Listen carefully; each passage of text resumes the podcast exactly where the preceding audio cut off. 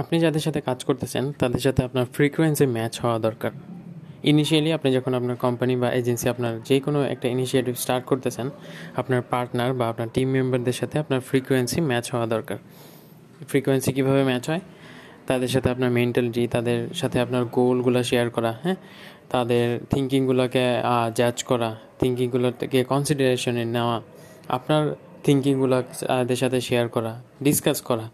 তাহলে আপনি বুঝতে পারবেন যে তাদের সাথে আপনার ফ্রিকোয়েন্সি কতটুকু ম্যাচ হইতেছে। অ্যান্ড স্বাভাবিকভাবে শুরুতে আপনি যখন স্টার্ট করতেছেন, তখন অনেক অনেক রং পিপল আপনার সাথে এনগেজড হয়ে যাবে অ্যান্ড ওদের সাথে আপনার ফ্রিকোয়েন্সি ম্যাচ করবে না। অ্যান্ড যখন ম্যাচ করবে না, আপনি অবভিয়াসলি বুঝতে পারবেন যে তাদের সাথে অ্যাকচুয়ালি ম্যাচ হচ্ছে না। অ্যান্ড তখন আপনি একটা সময়ে ডিসিশন নিতে পারবেন যে আপনার কীরকম মানুষদের সাথে আরও বেটার ফ্রিকোয়েন্সি ম্যাচ হতেছে অ্যান্ড এইসব ক্ষেত্রে আপনি অলওয়েজ ফাইন্ডিং করতে থাকবেন। যাদের সাথে আপনার বেটার ফ্রিকোয়েন্সি ম্যাচ হয়, তাদের সাথে বেশি ইন্টারেক্ট করতে থাকবেন অ্যান্ড তাদেরকে দিয়ে আপনার ইম্পর্ট্যান্ট কাজগুলো করাতে থাকবেন। দেখবেন যে অনেকের প্রিয় কিছু মানুষ থাকে, যাদেরকে দিয়ে তারা ওই কাজগুলো আদায় করতে করে নিতে চায়। অ্যান্ড ওই মানুষগুলোও কাজ করে অ্যাকচুয়ালি মজা পায় কারণ তারা বার্ডেন ফিল করে না যখন কাজগুলো তাদেরকে দেওয়া হচ্ছে।